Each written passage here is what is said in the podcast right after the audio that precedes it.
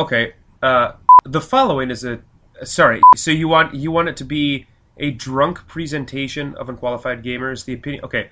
The following is a drunk opinion of Unqualified Gamers. No, that's not right either. By Unqualified Gamers. Too many cooks will spoil the broth. The following is a drunk presentation from Unqualified Gamers. The opinions expressed do not reflect the way anyone feels about anything sober, so please feel free to ignore everything you're about to hear. Hello and welcome to episode 1 of Drunk Qualified Gamers, or Drunk Qualified Gamers, depending on how you would like to pronounce the show.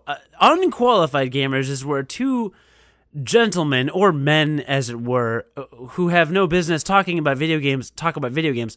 Drunk Qualified Gamers, or Drunk Qualified Gamers, if you will, is where one person with no business talking about video games, or really anything, does so because he is intoxicated or inebriated. Although, for legal reasons, we're going to say that that is all fictitious, and I am not, in fact, actually intoxicated, but I'm instead simply acting in the drunken state. And thusly, we lead to myself as le host, is how you would say that in French. My name is Cody Goff, or Goff, as it is colloquially known. And today I would like to talk about an interesting phenomena on the internet, which may concern you, may not, may be of interest to you, may not. If it's not interesting to you, then perhaps you're not an interesting person. That's difficult to say. So pretend you've never read anything, or had thoughts, or really consumed information about the internet recently. So clear your mind of preconceived notions and of stories of which you think you are familiar, because I want to tell you about a thing. And in order to do so, I need to describe a couple other things which you may think you know the definition of, but in fact, perhaps you do not. So take literally everything I say at this point in time at face value only. Clear your mind of conceptions, of preconceptions, of the Immaculate Conception even. Actually, you may keep that in your mind as it has no relevance to the point at hand. So now that your mind is cleared, we'll talk about this thing. So the internet, right? So the internet is a place where people go online. That is a circular definition, by definition, as it were. But the internet is a place where people go for things, right? So there are two rather vocal, very involved groups of people on the internet having conversations about two very, very distinct different things, all right? So picture this, if you will. There is a group of people. There are several people across America. Let's just stick with America, okay? Several people in America who go on the internet and they consume video game consumptibles, right? Okay, so they consume, they read video game articles and they listen to video game podcasts and they watch game trailers and GameSpot and IGN and all these other things, right? So a lot of Americans consume these things, and some of those Americans have looked at these established media outlets and they have said, hang on a second, I believe there may be an issue with the ethics of the journalists who are reporting on video games. So perhaps there are corporate ties that they are not being particularly transparent about. And so they have a legitimate concern for, you know, if I'm reading a video game review, I would like to know, first of all, if that is kind of quote-unquote paid review by a publisher. And if so, how that may affect its score, or how it may affect that journalist's perception of the game. And I would like them to be transparent, and I would like them to be quote-unquote ethical, which means mindful of the consumer and honest with them, frankly, so that when a consumer who does not have a lot of money, as America's economy is atrocious, a consumer who does not have a lot of money is faced with the decision of what game to drop $60 on, he may listen to that journalist and realize that there may be a little bit of persuasion there somewhere, okay? A little bit. So this is a, you know, kind of a legitimate concern. It is interesting. Games journalism in general is operated differently than, let's say, literary criticisms or film critics, for example.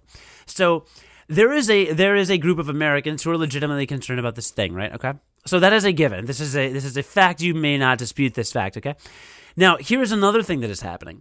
There are concerns. There's also many Americans, right? And they're on the internet again. Again, on the internet with these Americans. there are some Americans who go on the internet and they look around at video game culture. Some are women, some are men. And they look at video games, right? The content in the games. And they say, you know, these games, they have some kind of interesting content that kind of marginalizes women a bit. And this doesn't make men, you know, sexist or make people sexist or anything. But it kind of reinforces a lot of current social constructs that kind of maybe perhaps marginalize women. It perhaps reinforces some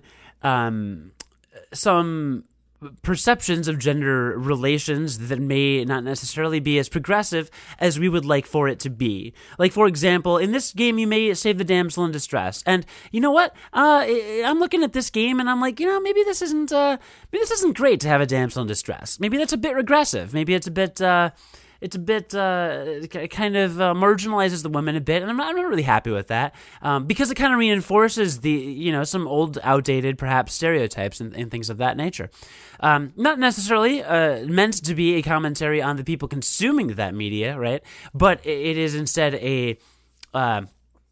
just an observation about the fact that some video games and some of this type of media is kind of playing into the overall cultural perceptions of certain things and the overall cultural presentations of certain things. For example, Hollywood does not have a lot of lead female actors.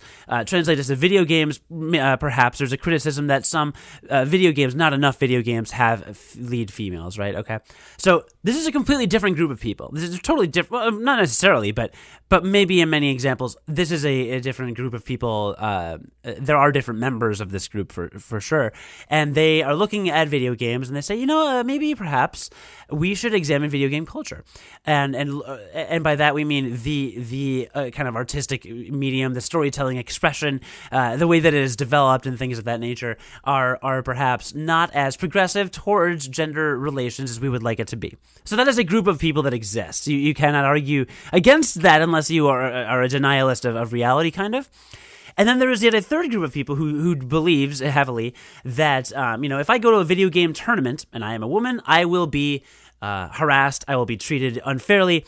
I believe that many male gamers are very misogynistic and mean and dismissive of women and all these other negative things. So that is bad, and that is bad. And that, you know, maybe there's some truth to that, maybe there's not. But there is a third group of people that believes this, right? And perhaps they are seeking to change that. However means necessary, maybe by writing Jezebel articles or doing things here or there. So you have three groups of people. There's one group of American citizens who goes on the internet and they are concerned with ethics in video games journalism, and they occasionally comment on it, and they are kind of trying to maybe push the envelope and challenge some established mediums, you know, established conventions, and reform it a bit so it's a bit more transparent and works towards, you know, the consumer's advantage a bit more. There is that second group that exists that believes that the medium of video games, in terms of a storytelling mechanism, is a bit, kind of reinforces gender roles that perhaps should not exist anymore. Okay, that's the second group. And then the third group is, we kind of think that, you know, male gamers as a kind of general overall group on the internet can come off as misogynistic sometimes in terms of tournaments or when you go online, and that women face harassment as a result of this. So these are three distinctly different groups that think different things. One is concerned with ethics in games journalism. One is concerned with the way that women are presented in the medium and the way that they kind of fit into storytelling. And one is concerned with the way that women personally are treated as gamers and as members of the video game industry, you know, perhaps not getting jobs as female video game developers that they would like. These are three concerns that people have that you can argue the legitimacy of any of them as much as you like, right? And that's fine. But what is outrageous and ludicrous, and the entire purpose of this little Drunk Qualified Gamers podcast, is the hilarity that ensues in the fact that all three of them want to claim ownership over the hashtag GamerGate. So, but I want you to think about this for a second, because this is what's actually happening. the group of people, the first group of people that is concerned with ethics in games journalism. If you say, what's GamerGate about? They will say, it's about ethics in games journalism. If you ask the second group, what is GamerGate about? That second group of people will say, GamerGate is about presentation of women in video games media. And if you ask that third group, what is GamerGate about? They will say, GamerGate is about harassment of women in video games and in the video game industry. And this is why we at Unqualified Gamers have not really... I mean, I don't really know, actually, to be totally honest, why John has not felt the need to address it. Perhaps because it's too controversial. Who can even know? But the reason I personally, Cody Goff, have not addressed GamerGate is because underlying... So let's say, for the sake of argument, I think that all three of those concerns are perfectly legitimate. We'll just say that, because I don't feel like expressing my actual opinion at this juncture. Let's just say those are all three equally valid claims and things. That is great. People should go on the internet and they should discuss all of those things, should be talked about and addressed, and conversation should be had, articles should be written, people should read them, and it should push forward the discourse of video game conversations across the internet. However, what I have noticed happening, what I have observed instead, is a fanatical battle over which of these three groups and which of these three ideologies owns a hashtag which, by its nature, inherently, and this is coming from a guy who makes lots of money for a big global corporation running their social media. I am a social media expert. It is my resume. Look me up on LinkedIn. Like, that is undebatable. Coming from a social media expert, you cannot own a hashtag. Period. It is not doable. It is, for those who are interested in ethics in games journalism, for you to insist that GamerGate is about ethics in games journalism, do it until you are blue in the face, but you will literally never, ever be able to lay claim to the meaning of that hashtag. You cannot prescribe a meaning to something which is prescribed meaning inherently by its users.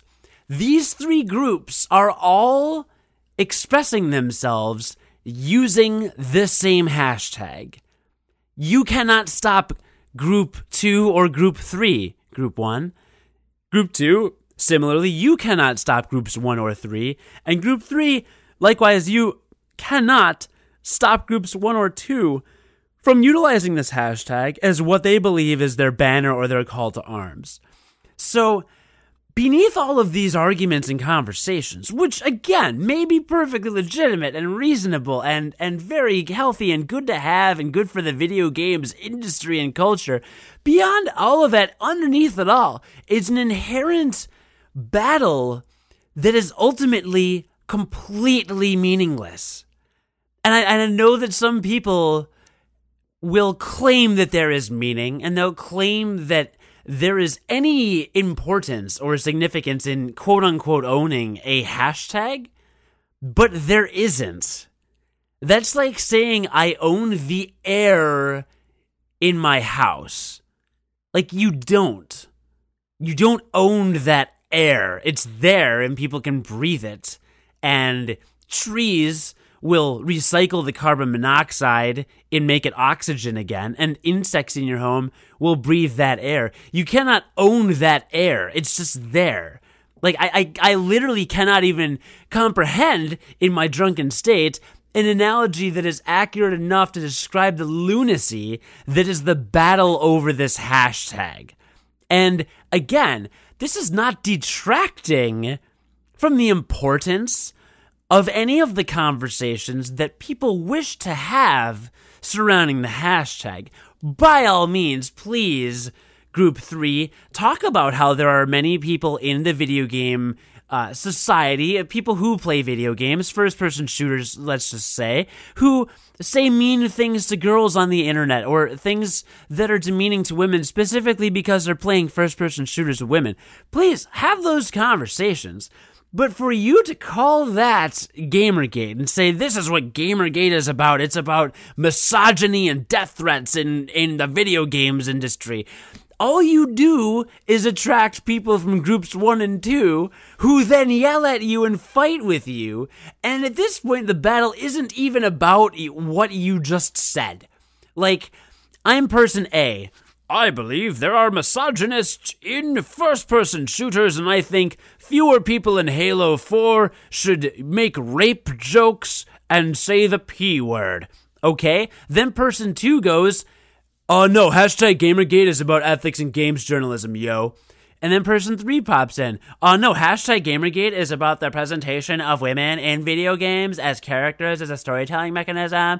So, you now have an argument, a debate as it were, not over the content of that original thought, that original sentiment that is, here is my idea about misogyny, but instead the entire conversation is derailed, and you have now been drawn into a battle over what a hashtag, which again, inherently cannot be owned, means.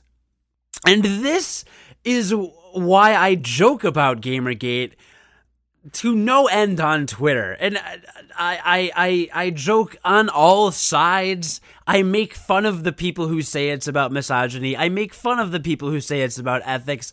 I make fun of the people who say it's about the presentation in the medium. I make fun of it all because at the end of the day, there are so many people in these movements who are more concerned with what the hashtag means and who quote-unquote owns it than what the actual conversations are. And any progressive, productive conversation or dialogue has, I believe, been completely subverted by the dialogue that seems to just dominate all the conversations I've seen on Twitter, and that is, what is GamerGate about? And at the end of the day, it literally doesn't matter. There are 3 groups of people with 3 good or bad ideas, whatever, but their ideas, their points of view, they have points to make. Make them. Stop worrying so much about what the hashtag is and trying to own hashtag GamerGate, because at this point, you're literally arguing about semantics of a made-up word that no one can ever own scientifically from a logical brain perspective. Like, turn on your brain as a human being and you will see that that argument / conversation is an idiotic waste of time. Do not engage in it whatsoever. And if I had to advise any of the 3 groups, I would say abandon that hashtag altogether, rally around a new one, or just stop using a hashtag and instead hashtag it something relevant people maybe trying to search for, you know, things like that. It just, it blows my mind. It is a lunatic conversation going on the internet. It is 3 arguably worthwhile conversations on the internet about arguably worthwhile subjects that are being flown under the same banner and are battling for dominance to own an unownable hashtag. And the conversation is muddled and confusing. And that is why when people say, what is GamerGate? I tell them, I don't know. I don't even know anymore. Because it's not about anything. GamerGate is a word that literally means nothing. Each of the 3 groups thinks it means a thing that they want it to mean, but it doesn't. Because it can't.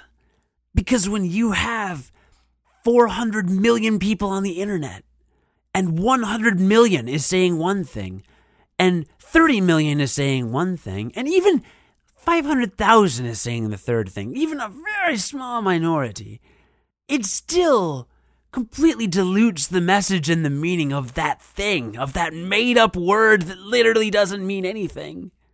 And that is what GamerGate is about. To me, it is about nothing, because it doesn't matter what it means. If you care about something, then talk about it and have a dialogue, because a dialogue is greater than a hashtag. This has been your first episode of Cody Goff's. My name is Goff. Drunk Qualified Gamers, Episode 1, GamerGate, hashtag GamerGate. Please subscribe on QualifiedGamers.com. F*** off and die.